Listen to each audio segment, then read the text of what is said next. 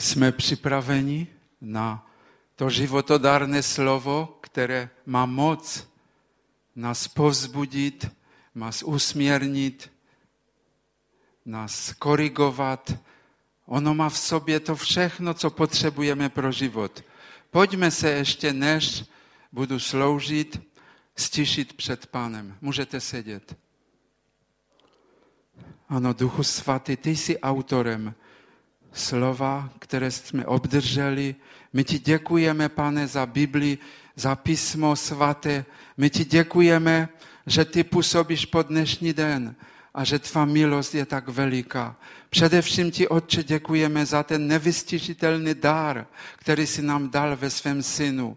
Děkujeme ti, drahý Ježíši. Prosíme tě, dej nám teď milost, pane, aby jsme byli otevřeni, aby jsme byli vnímaví, aby jsme pustili do svého nitra, pane, to, co ty nám dáváš. Ano, to semeno, to slovo, které má v sobě život. Požehnej, pane, požehnej svému slovu, ať se nenavratí zpět prázdné, ale ať přinese mnohý užitek. Ve jménu Ježíše Krista. Amen.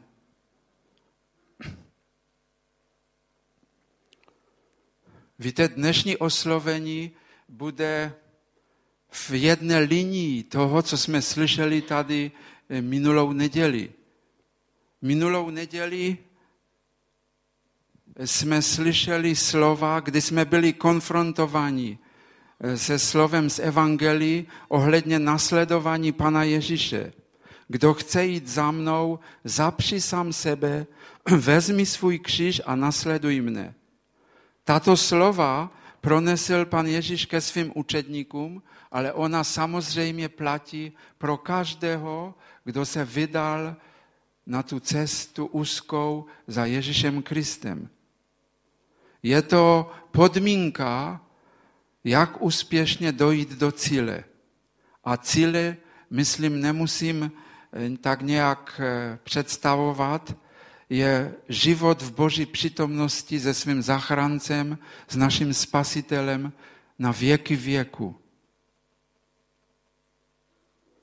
V poslední době jsem si tak nějak znovu více a více uvědomoval, jak, jak veliká je Boží dobrota k nám lidem.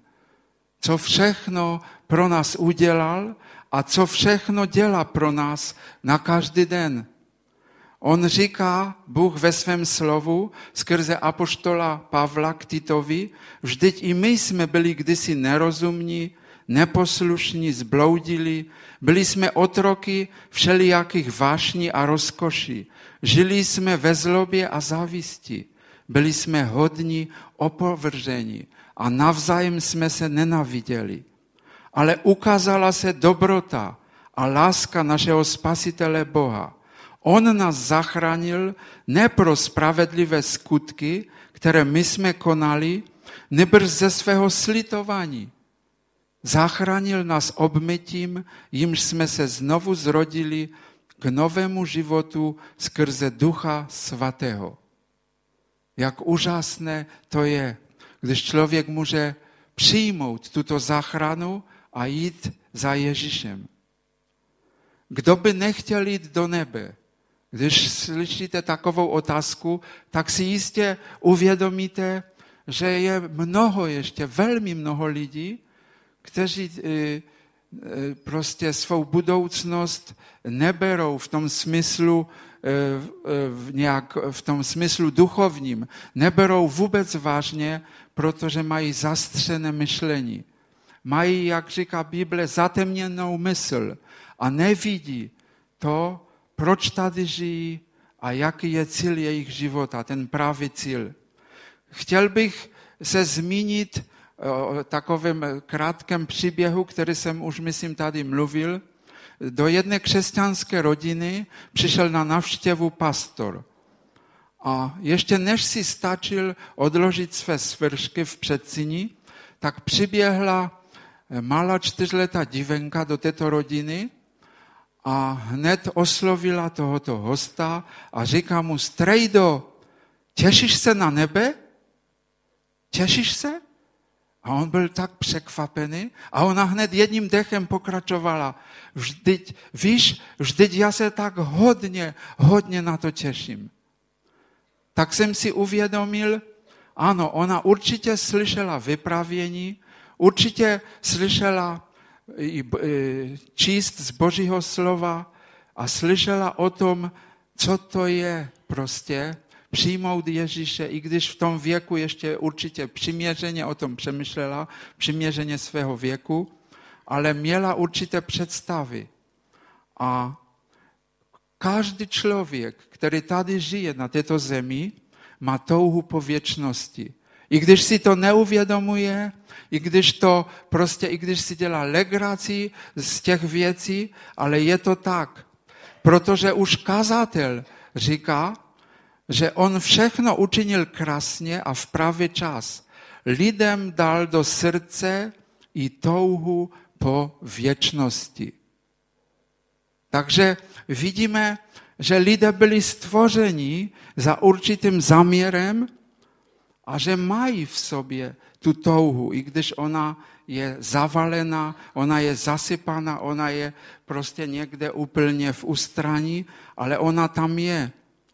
A my víme z písma svatého, že Bůh je svatý a v jeho přítomnosti nemůže být nic nesvatého, hříšného, pošpiněného. A e, David říká v, v žalmu 53., že všichni společně odpadli, jsou zvraceni. Není, kdo by činil dobro, není ani jednoho.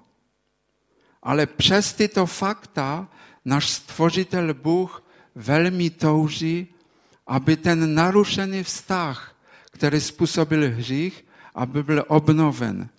Aby se to vrátilo zpět do toho stavu, než přišel hřích mezi lidské pokolení.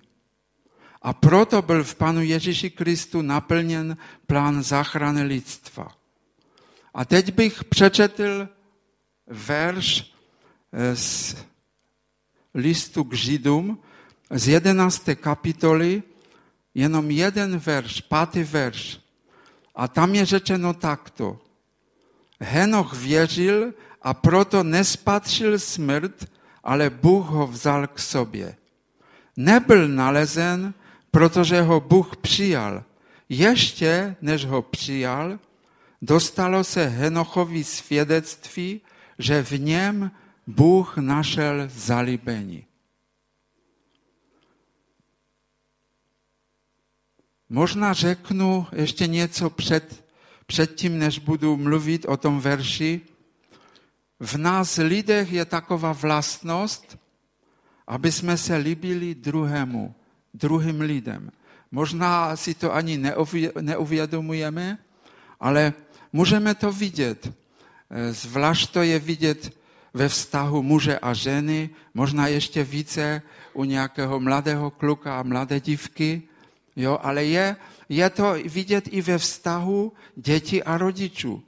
Když si uvědomíme, jak děti žijí v rodině a jak ty děti jsou poslušné, jak jsou e, učenlivé, dají si říct prostě, teď jejich charakter se nějak vyvíjí správným směrem, jak velikou radost to způsobuje rodičům. A tyto děti opravdu se líbí svým rodičům.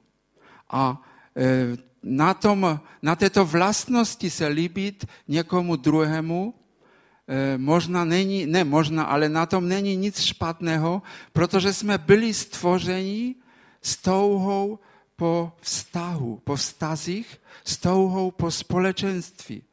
Tak byl člověk stvořen. A e, když e, my jsme v tom verši četli, v té epištole k Židům, že Bůh našel zalíbení v člověku jménem Henoch. A o Henochovi toho máme v písmu svatém řečeno velmi málo. Skutečně jenom několik zmínek je o tomto muži řečeno. A jeho jméno jinak znamená zasvěcený.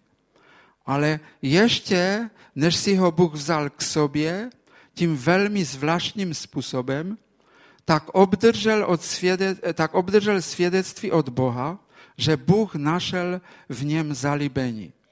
A když se trochu zamyslíme nad tím jedním veršem, tak bychom přišli na to, že Henoch je takovým vzorcem, takovým prototypem církve, Kristovy církve, eh, ano, Kristovy církve, té nevěsty, té nevěsty, která očekává na ženicha, na Ježíše Krista. Tak jak Henoch byl vzat Bohem, najednou tady nebyl, tak stejné nám písmo říká, se stane při druhém příchodu Ježíše Krista, který přijde pro svou milovanou nevěstu.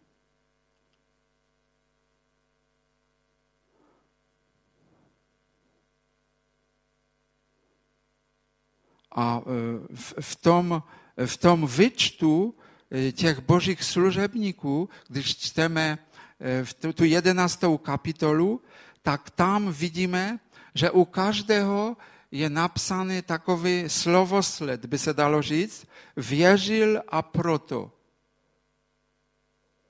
Tady u Henocha čteme, a proto nespatřil smrt. U jiných božích mužů je vždy něco napsáno a proto. A to ukazuje na to, že jak víra je akční, že víra to je nějaký skutek, že to je něco, co vypůsobí v člověku něco, že pak něco udělá. A víra v akci to je děj. To není e, prostě něco mrtvého. To není něco náboženského. Ale to skutečně něco vypůsobí a to přináší Bohu potěšení. A možná, e, když čteme o tom Henochovi, že Bůh v něm našel zalíbení, tak si možná klademe otázku, může mít Bůh v lidech zalíbení, když jsou takoví, jak, jak je vidíme i jak sebe často vidíme? Je to možné? Víte, před dvěma tisíci lety anděle zvěstovali pastýřům na polích poblíž Betlehema taková slova, sláva na vysosti Bohu a na zemi pokoj mezi lidmi, Bůh v nich má zalíbení. Tam je řečeno. Ano, náš hospodin, náš stvořitel má zalíbení v lidech, protože on je stvořil za určitým zaměrem. A on velmi touží po vztahu s každým člověkem. Ale co máme udělat dnes, v 21. století, aby jsme žili životem, který by se líbil Bohu? aby Bůh mohl být potěšený naším životem. A jistě, že na tuto otázku můžeme hledat odpověď jedině v Biblii. Jedině tam je ten pravý zdroj. A před příchodem Ježíše Krista, už to bylo asi 700 let, prorok Izajáš prorokoval mezi jinými tato slova, která jsou zapsána ve 42. kapitole této knihy Izajaše. Zde je můj služebník, jehož podepírám, můj vyvolený, v němž jsem našel zalíbení. Vložil jsem na něho svého ducha, aby vyhlasil soud pro národům. Tím služebníkem, o kterém říká Izajáš, je pan Ježíš Kristus. A i v Novém zákoně to je potvrzené, když v Evangelium Matouše v 17. kapitole v 5. verši je řečeno, když ještě mluvil, hle, zastínil je zaživý oblak a z oblaku se ozval hlas.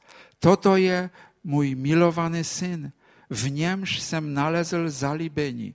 Toho poslouchejte.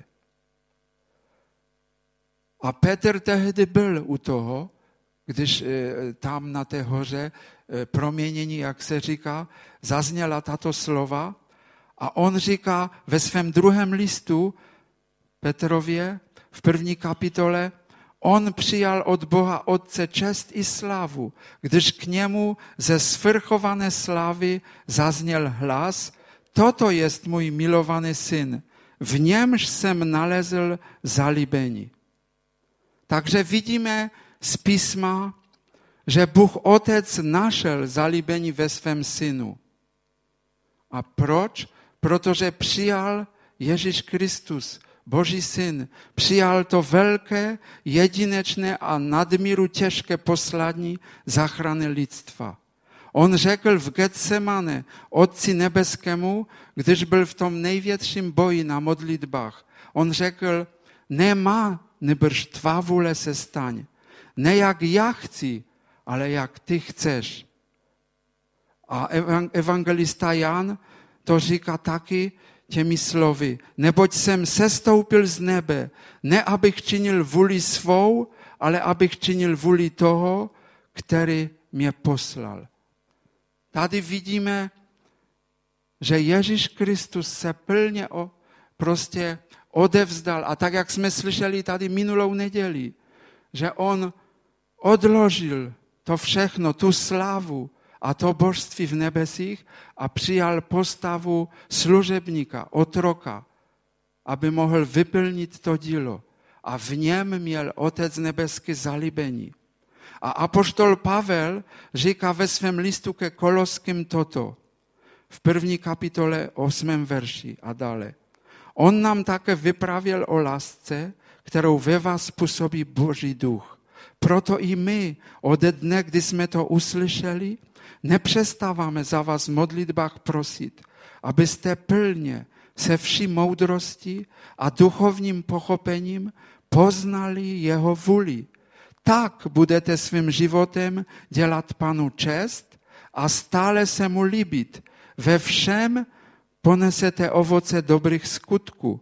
Budete růst v poznání Boha a z moci jeho božské slávy nabudete síly k trpělivosti a radostné vytrvalosti a budete děkovat Otci, který vás připravil k účasti na dědictví svatých ve světle. Tolik slova z té první kapitoly ke Koloským. A tady vidíme, že když poznáváme Boží vůli a naplňujeme tuto vůli, tak tehdy se Bohu stále líbíme, nám říká Boží slovo. A v tom textu je řečeno, že jeho vůli lze poznat skrze moudrost, a to celou moudrost, a jedině na duchovní úrovni, ne na duševní, ne nějak pocitově nebo rozumem, ale na duchovní úrovni. A jakou důležitost má poznání Boží vůle, můžeme vidět přímo ze slov Pana Ježíše v Evangeliu Matouše, kdy v, v sedmé kapitole v 21. verši je řečeno, kde pan Ježíš řekl, ne každý, kdo mi říká pane, pane, vejde do království nebeského, ale ten, kdo činí vůli mého Otce v nebesích.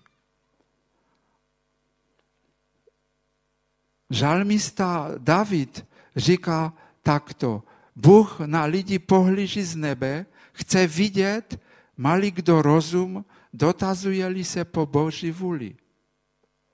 A my můžeme číst, a to slovo jsme mnohokrát slyšeli, kdy v epištole k Římanům ve 12. kapitole, hned od začátku, je řečeno, vybízím vás, bratři, pro boží milosrdenství, abyste sami sebe přinašeli jako živou, svatou Bohu milou oběť. To, ať je vaše pravá bohoslužba. A nepřizpůsobujte se tomuto věku, nebrž proměňujte se obnovou své mysli, abyste mohli rozpoznat, co je vůle Boží, co je dobré, Bohu milé a dokonalé. Křesťan Věřící člověk se potřebuje proměňovat ve svém myšlení, aby mohl rozpoznat Boží záměry pro svůj život. Naše myšlení je totiž překážkou pro poznání Boží vůle. My jsme četli v tom textu eh, v té první kapitoli ke, Kolosk, ke Koloským, že ponesete ovoce dobrých skutků. A pan Ježíš řekl v Evangelium Jana o tom něco takto v té 15. kapitole. Od čtvrtého verše je řečeno, Zůstaňte ve mně a já ve, já ve vás. Jako ratolest nemůže nést ovoce sama od sebe, nezůstávali v revě, tak ani vy, jestliže nebudete zůstávat ve mně. Já jsem ta vinná reva, vy jste ratolesti. Kdo zůstává ve mně a já v něm, ten nese hojné ovoce. Neboť beze mne nemůžete činit nic.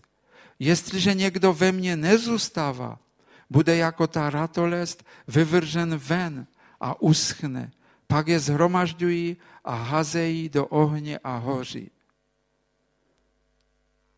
Tato slova jsme možná mnohokrát slyšeli a možná e, jsme, i já jsem byl takový, že jsme se často ptali, co to je vlastně to ovoce. Jak, jak můžu prostě nějak poznat, jak můžu prostě, by někdo řekl, vyprodukovat, i když to tak nelze samozřejmě. Ale ovoce, které je zde řečeno, je jenom jeden faktor a to je podobat se Ježíši Kristu. Vždyť i Ježíš ukazoval svým celým životem na láskyplné otcovo srdce. Ježíš řekl v 8. kapitole Evangelia Jana, až vyvyšíte syna člověka, tehdy poznáte, že já jsem a že sám od sebe nečiním nic, ale mluvím tak, jak mě naučil můj otec. Vidíme tady, že Ježíš ve svém životě byl plně skrze Ducha Svatého, by se dalo říct, napojený na svého Otce. A že on říká, že nemluvím sám od sebe. On ani nečinil nic, co by chtěl, ale to, jak ho naučil Otec a jak ho vedl Otec nebeský. Takže nest ovoce znamená odražet podobu našeho pána a krále. Podobnost Kristu se netýká toho, co dělám pro Pana, ale toho, jak jsem přeměňovan do jeho podoby. Myslím si, že to je velmi důležité. To je jádro nasledování Ježíše Krista. My jsme byli povoláni Bohem podle božího předsevzetí. A v listu k Římanům v 8. kapitole se mluví o tom takto v 28. verši a 29. Víme, že těm, kteří milují Boha, všechny věci spolu působí k dobrému těm, kdo jsou povoláni podle jeho předsevzetí, neboť ty, které předem poznal, také předem určil, aby byli připodobněni obrazu jeho syna, tak, aby on byl prvorozený mezi mnoha bratřími. Tady vidíme, že Bůh povolává do svého království muže a ženy. Povolává je k tomu, aby byli připodobněni obrazu jeho syna. K tomu byli určeni. To je ten prvotní záměr pro křesťana. A e, apoštol Pavel ke Galackým, kdy je musel tak nějak napomínat, kdy je musel usměrňovat, kdy je pozbuzoval. Tam říká ve čtvrté kapitole, znovu vás v bolestech rodím, dokud nebudete dotvořeni v podobu Kristovu. Jiné překlady tam říkají, dokud ve vás nebude sformovan Kristus. Vidíme eh, to i na jiných příkladech, jak důležité to je, aby náš život mohl být proměňován do podoby našeho spasitele, našeho mistra, našeho pastyře jediného. A apoštol Pavel mluví ke Galackým v první kapitole od desátého verše.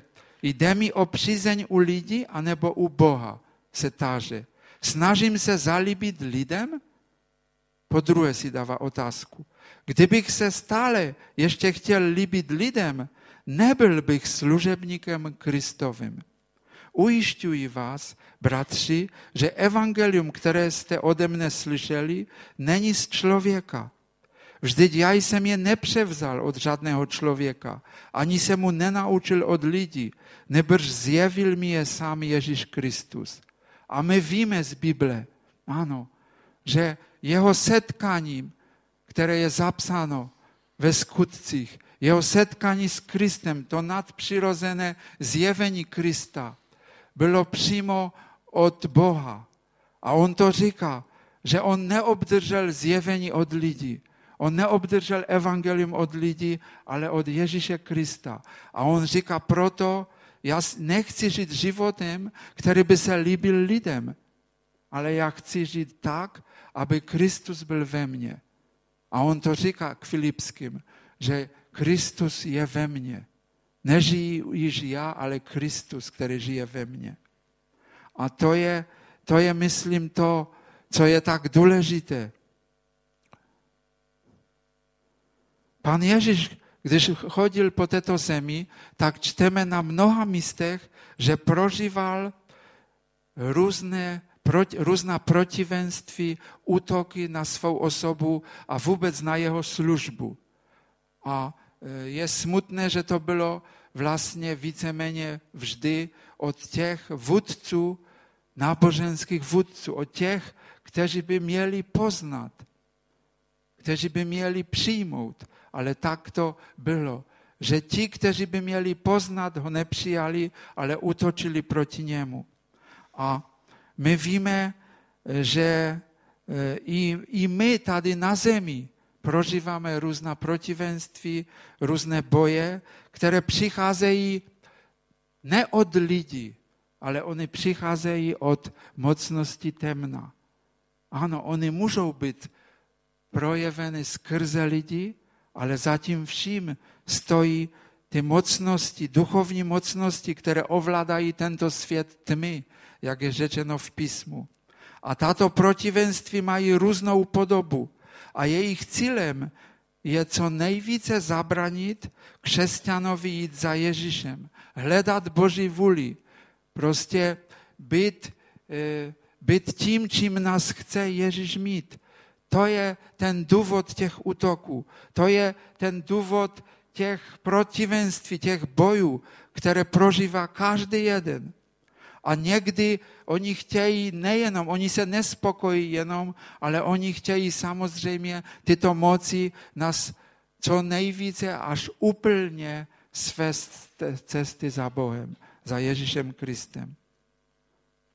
A já bych teď připomněl jedno známé místo, které mluví pan Ježíš v podobenství o rozsevači, které je zapsané ve všech synoptických evangelích a ve vykladu tohoto podobenství, které podává pan Ježíš učedníkům, vidíme, že jsou mnohé útoky na zaseté slovo. Člověk, když slyší slovo, to zaseté slovo, tak přicházejí útoky. A tam jsou tři skupiny, jakoby tři skupiny lidí v tom podobenství, které eh, končí špatně. A já bych jenom přečetl o té třetí skupině lidí. A tam v Evangelium Marka přečtu, kde je řečeno, u jiných je zase to do trní. Ti slyší slovo, ale časné starosti, wabiwost majetku a chtiwost ostatnich věcí vnikají do nitra a dusí slovo, takže zůstane bez úrody. Toto slovo nepřineslo žádný užitek. Život bez úrody, to znamená bez ovoce. Vidíme na tom vykladu, že tady mluví časné starosti, různé problémy, wabiwost majetku a chtiwost ostatních věcí. To je široká škála různých věcí, různých útoků, které chtějí co nejvíce křesťana tak nějak odlakat, eh, zaměstnat, bych řekl, eh, prostě znepříjemnit. A já nevím, jak ještě by se to dalo říct, aby jenom nešel s plnou vírou za svým Ježíšem a aby nepřinesl jeho život ovoce. A my víme, že e, tam v tom příběhu je řečeno, že to bylo zase to dotrní. Ano, člověk věřící někdy se zaplete do různých věcí a pak eh, je těžko se mu z toho nějak rozplést. A on nemůže brát sílu, on nemůže brát sílu, on potřebuje pomoc, on potřebuje modlitbu druhých. A je dobré, že je církev, že je zbor, aby pomáhali jsme si jedni druhým navzájem. Protože jinak ten člověk prostě ztrácí tu sílu, tak jak jsem četl, že Ježíš je tou ratolestí, eh, že Ježíš je tím kmenem a my jsme těmi ratolestmi. Že on jedině může dát z toho zdroje svého tu potřebnou mízu, jak ten kmen dává těm ratolestem tu mízu, tak on může dát ten, tu vodu živou nám všem, všem křesťanům, aby jsme mohli růst. A apoštol Pavel ještě dává takový příklad v této věci. Ve druhé knize Timoteovi, v druhé kapitole, ve čtvrtém verši je řečeno takové, takový příklad. Žádný voják ve službě se nezapletá do záležitosti každodenního života, aby se zalíbil tomu, kdo ho na vojnu najal. Tady vidíme, že apoštol Pavel říká, že jestli nějaký voják je ve službě, tak ho zajímá jenom jedno, aby se zalíbil tomu, kdo ho najal, tomu svému veliteli. A my víme, kdo je naším velitelem. My jsme se dobrovolně jemu vydali. A pokud se chceme zalíbit našemu mistrovi, tak potřebujeme, aby jsme ho vyhledávali, aby jsme ho nasledovali, aby jsme eh, byli poslušní tomu, co on nám říká. Já si myslím, že jednou z největších tragédií mezi věřícími je, že nežijí na každý den s tím vědomím, že jsme v boji. S tím vědomím, že to není nějaká procházka růžovým sadem, že to není život křesťana, že to není prostě přijít do sboru, přijít ještě na nějaké jiné setkání, vyslechnout něco, jo, možná i se pomodlit, ale jinak jako si neuvědomovat, co všechno to obnáší být křesťanem. Protože se, jak už jsem před chvíli řekl, neustále eh, nacházíme ve střetu s nepřítelem. A ponejvíce v našem myšlení. Tam je ten základ našich možná pádů eh, a našich selhání, kdy se necháme prostě oklamat. Nepřítel eh, se snaží nás odsunout, jak už jsem řekl, co nejdále od té pravdy. A tou pravdou je Ježíš. Tou pravdou je jeho slovo. A z toho důvodu mluví apoštol Petr v prvním listu v páté kapitole v osmém verši. Buďte střízliví a bděte. Váš protivník ďábel obchází jako žvoucí lev a hledá, koho by pohltil. Myslím, že ta slova jsou dostatečně srozumitelná. Že nepřítel obchází, ano, jako lev, ano, protože on nemá tu sílu lva, protože on byl poražen tím právým lvem z Judy, kterým je Ježíš Kristus. Ale on se tváří jako lev a on e, nám podsouvá různé navnady, různé lsti, aby jsme prostě to přijali, aby jsme, že tak řeknu, na to skočili. A je na nás, křesťanech, jak se v těchto situacích zachováme. Jak prostě reagujeme na tyto útoky. A proto je tak důležité prostě e, být, bych řekl, co nejvíce naladěný na Pana, co nejvíce naladěný na vlnu Ducha Svatého. Aby, a On, Duch Svatý, vždy nás chce upozornit. Vždy nám chce dát ten impuls, co je nepravé, co se zatím skrývá, jaká faleš, jaký podvod. Protože on je otcem lží, nám říká Bible. Satan je tím, je tím který zatím stojí. A e, proto je tak důležité, aby jsme měli vypěstovaný v sobě co největší odpor vůči hříchu.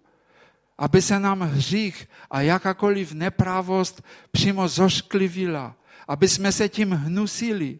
A tehdy bude snadnější zvítězit nad pokušením. Tehdy bude snadnější opravdu, i když to není snadné, ale bude, bych řekl, eh, ta cesta otevřenější pro vítězství nad pokušením. Proto, aby jsme mohli obstat v ten den zlý, jak říká písmo. Když budeme eh, poddáni Bohu, tak Bible nám radí, poddejte se Bohu a vzepřete se ďáblu a on od vás uteče. To říká písmo. Takže je vidět, je tam třeba především ne ve své síle, samozřejmě, ale především být poddaný Bohu, poddaný Duchu Svatému. A v jeho moci to je možné tehdy, aby jsme se mu vzepřeli.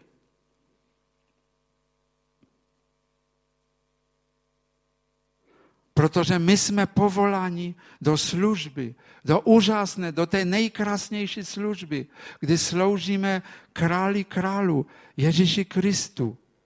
A jak už jsem se zmínil, my nejsme někde v kasárnách, když to tak řeknu vojensky, ale my jsme stále na bojišti.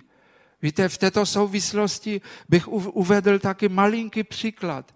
Představme si, že máme nějakého známého mladého člověka, který je vojakem a dostal se do té jednotky, která vyjíždí do Afganistánu.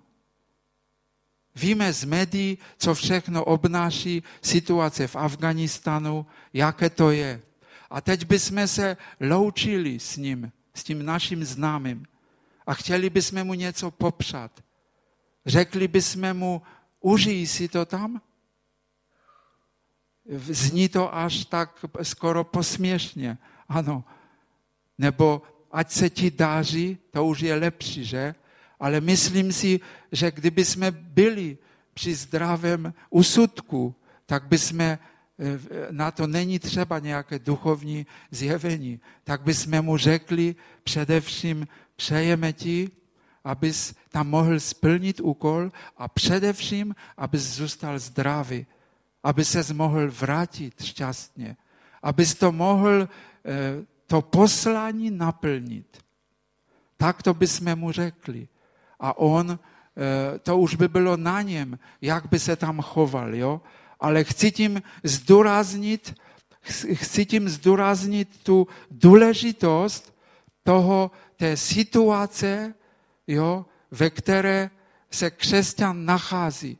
Ne, nechci nějak prostě skrze to prostě nahánět nějaké strachy, nebo prostě, že bychom museli prostě stále vyhledávat, kde, za čím vězí, jo, nějaká lečka. Ne. Tady jde především o to, aby jsme byli napojeni na Ježíše, aby jsme s ním přebyvali co nejvíce, aby jsme s ním rozmlouvali.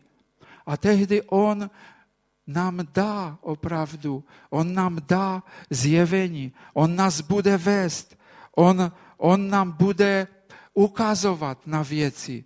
A já myslím, že to, se, to se jedná Duchu Svatému, aby každého věřícího takto vedl. Apoštol Pavel eh, v druhém listu k Timoteovi říká, On nás zachránil a povolal svatým povoláním. Ne podle našich skutků, nebrž podle vlastního předsevzetí a podle milosti, kterou nám daroval v Kristu Ježíši před věčnými časy. Tady znovu to mluví to stejné, že to bylo Boží rozhodnutí.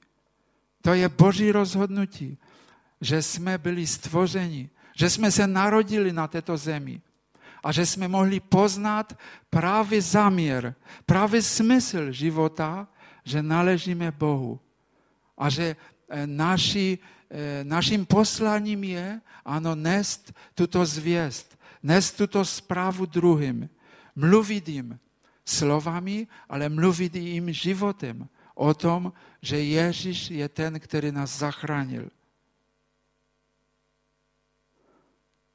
Pan Ježíš to řekl, znovu se vracím do té 15. kapitoly Evangelia Janova a on tam řekl, ne vy jste vyvolili mne, ale já jsem vyvolil vás. A ustanovil jsem vás, abyste šli a nesli ovoce a vaše ovoce, aby zůstalo. Vidíme tady jasně řečené, a Bible to mluví i na jiných místech, že my jsme Boha nehledali, ale iniciativa byla u něho. On toužil po nás, on k nám promlouval, on nám tvořil takové situace, když si připomeneme ty okamžiky našeho obracení. On to byl, který klepal na naše srdce, aby k nám mohl mluvit, aby nás mohl přitáhnout k sobě. Ano, to bylo jeho vyvolení. A on tu tady říká, aby nás vyvolil a, aby na, a ustanovil jsem vás, abyste šli a nesli ovoce a vaše ovoce, aby zůstalo. Tady je vidět, že to není jenom ovoce nějaké jednorazové, ale aby jsme v tom zůstávali. V tom, že budeme co nejvíce podobní jemu, že budeme co nejbliže jeho srdci, tomu srdci, které nás tak miluje, které se pro nás vydalo až na smrt. A tehdy budeme přemoženi tou láskou. Tehdy opravdu budeme mít sílu jej nasledovat. Tehdy opravdu budeme mít lásku k Bohu a náš život bude potěšením pro Boha. A to si myslím je eh, ten smysl našich životů. Protože apoštol Pavel taky vysvětluje zboru v Korintech, když říká v prvním listu ke Korinským, a on to tam říká opakovaně, zboru, který, měl, který byl obdarovaný vším duchovním požehnáním, ale který měl i mnohé problémy. A on jim říká v šesté kapitole ve 12. verši, všechno je mi dovoleno, ano, ale ne všechno prospívá. Všechno je mi dovoleno, ano, ale ničím se nedám zotročit, neboli jiné překlady říkají, nedám ovládnout.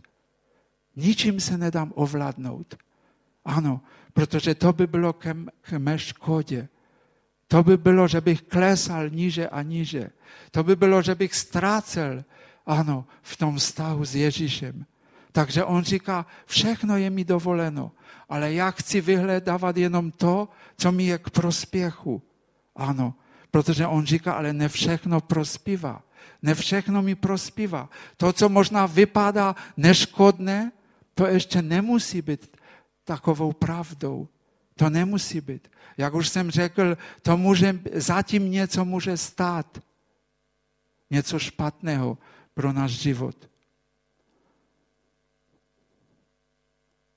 A on taky říká, apoštol Pavel v listu ke Koloským v třetí kapitole od 12. verše přečtu tři verše. Oblečte se tedy jako vyvolení Boží, svatí a milovaní, v slitovný soucit, dobrotu, pokoru, vlídnost a trpělivost. Snášejte se navzájem a odpouštějte si, malý kdo něco proti druhému. Jako pán odpustil vám, odpuste i vy. A nad to všechno mějte lásku, která je poutem dokonalosti. My jsme dnes na začátku slyšeli tady, když bratr Stašek četl o tom, že láska Boží, láska přikrywa mnoho hříchů. Že láska je ta, která nás spojuje. A e, ohledně těchto veršů, které jsem teď přečetl, bratr David Wilkerson se táže, co je potřebné pro bohulibý život. Dává takovou otázku. A pak řekl k těmto veršům bratr Wilkerson takto. Apoštol Pavel nám říká těmito slovy, toto je mé slovo pro vás v těchto kritických časech, ve světle těžkých časů, o nichž víte, že přicházejí, máte poměřovat svůj život s Panem. Jinými slovy, máme se ptát sami sebe. Stávám se podobnější Kristu? Rostu více do trpělivosti nebo do vznětlivosti? Jsem laskavější a milejší nebo horší a více vyhledávám spory? Stávám se jemnějším a odpouštím nebo jsem více zahoř, zahořklý a držím v sobě nenavist? Snažím se s druhými? Snažím slabosti a chyby mých blízkých? Nebo musím mít vždycky pravdu? Takové otázky klade bratr Wilkerson. Zkoumání tvého života s Kristem znamená nedívat se tolik na to, co děláš, jako na to, kým se stáváš, říká dále. Takový život se nemůže uskutečnit pouhou lidskou snahou. Nestane se tak pouhým vyštěním ve svobodném rozhodnutí, stanu se takovým typem věřícího. Přesněji řečeno, stane se to činností Ducha Svatého skrze víru v jeho slovo. A tak žádáme Ducha, aby nám ukazoval, kdo opravdu jsme a měřil nás svým slovem. Potom žádáme Ducha Svatého, aby nám pomohl se změnit. Tolik bratr David. Závěrem bych chtěl zhrnout to, co jsem tak prožíval a co jsem měl položené na srdci. Za prvé, Bůh má zalíbení v lidech, i když to možná tak navenek nevypadá. A to proto, že On chce pro nás to nejlepší. On připravil pro nás tu nejskvělejší budoucnost a stálo ho to tak hodně, nepředstavitelně hodně. Za druhé, byli jsme stvořeni podle rozhodnutí, podle předsevzetí jeho, abychom přijali podobu Syna Božího. Vždyť v Panu Ježíši Kristu našel Otec nebeský zalíbení. Jako Ježíš svým životem ukazoval a zjevoval Otce v nebi, tak Kristova církev ukazuje na svého zachránce Ježíše Krista. Za třetí, důležitost obnovování našeho myšlení pro poznání a konání Boží vůle. Protože jedině tehdy budeme svým životem dělat Panu čest a stále se mu líbit, jak říká Bible. A za čtvrté, ne my jsme vyvolili Ježíše, ale on vyvolil nás, abychom šli a nesli hojné ovoce. A tehdy bude oslaven nebeský Otec, jak říká Evangelium Jana, 15. kapitola, 8. verš. Takže teď bychom se měli modlit. Ještě než se budeme modlit, přečtu poslední dva verše z listu k Efeským ze čtvrté kapitoly od 15. a 15. a 16. verš. Buďme pravdiví v lásce, ať ve všem dorůstáme v Krista. On je hlava, z něho roste celé tělo, pevně spojené klouby, navzájem se podpírajícími a buduje se v lásce podle toho, jak je každé části dano.